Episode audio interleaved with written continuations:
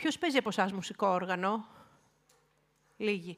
Ποιος έχει ξεκινήσει τα παιδικά του χρόνια να παίζει πιάνο και το παράτησε; Γαλλικά και πιάνο όλοι εδώ. Λοιπόν, ακούστε τι γίνεται στην πραγματικότητα. Δεν είναι ότι δεν είχατε ταλέντο και το σταματήσατε, οι περισσότεροι από εσάς. Είναι ότι όταν ξεκινούσατε και παίζατε δύο πραγματάκια, μια χαρά τα παίζατε, πιέζοντας τα δάχτυλα να στριφογυρίσουν.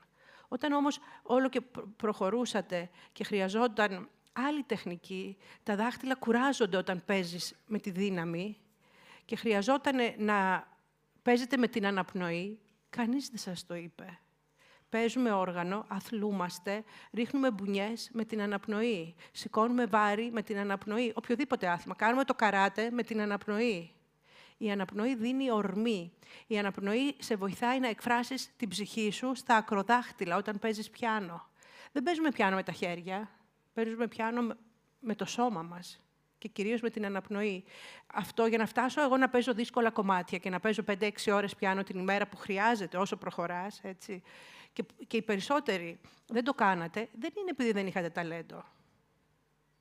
Δεν είναι επειδή ήσασταν φάλτσι και δεν καταλαβαίνατε την ομορφιά της μουσικής. Είναι γιατί κάποιος δεν μπόρεσε να σας ξεκλειδώσει το ότι χρειάζεται από εδώ να έρχεται, εδώ όλα να είναι χαλαρά, πάρα πολύ, οι ώμοι να είναι ελεύθεροι, και όχι να σφίγγεστε και να παίζετε πιάνο. Γιατί όλοι οι δάσκαλοι διδάσκουν τι θα κάνει στα δάχτυλα. Και νομίζουμε ότι εκεί είναι και βάζουμε μία ένταση και δεν βγαίνει καμία μουσικότητα και ακούγεται ένα κοπάνημα. Η μουσική είναι μέσα από όλο το σώμα, είτε βιολοντσέλο είτε πιάνο.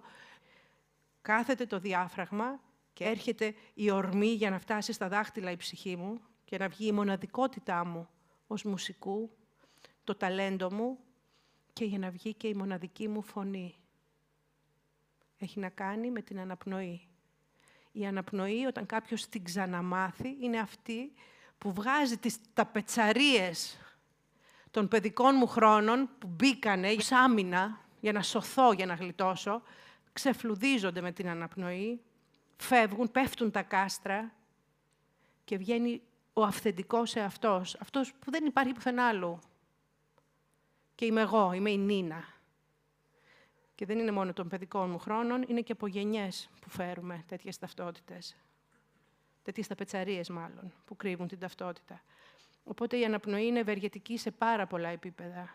Και ένα από αυτά είναι ότι αποκαλύπτει και την πραγματική φωνή του ανθρώπου.